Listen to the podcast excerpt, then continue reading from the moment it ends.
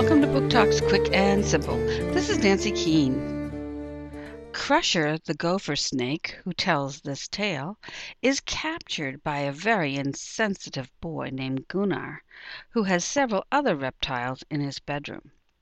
Through telepathy the snake communicates with the others, and they tell her that the boy will soon tire of her, and that the only escape is death. But she is determined to get out alive. Crusher decides to play tame and win over her captor, but she also decides to go on a hunger strike and not eat the live mouse that Gunnar has put in her cage.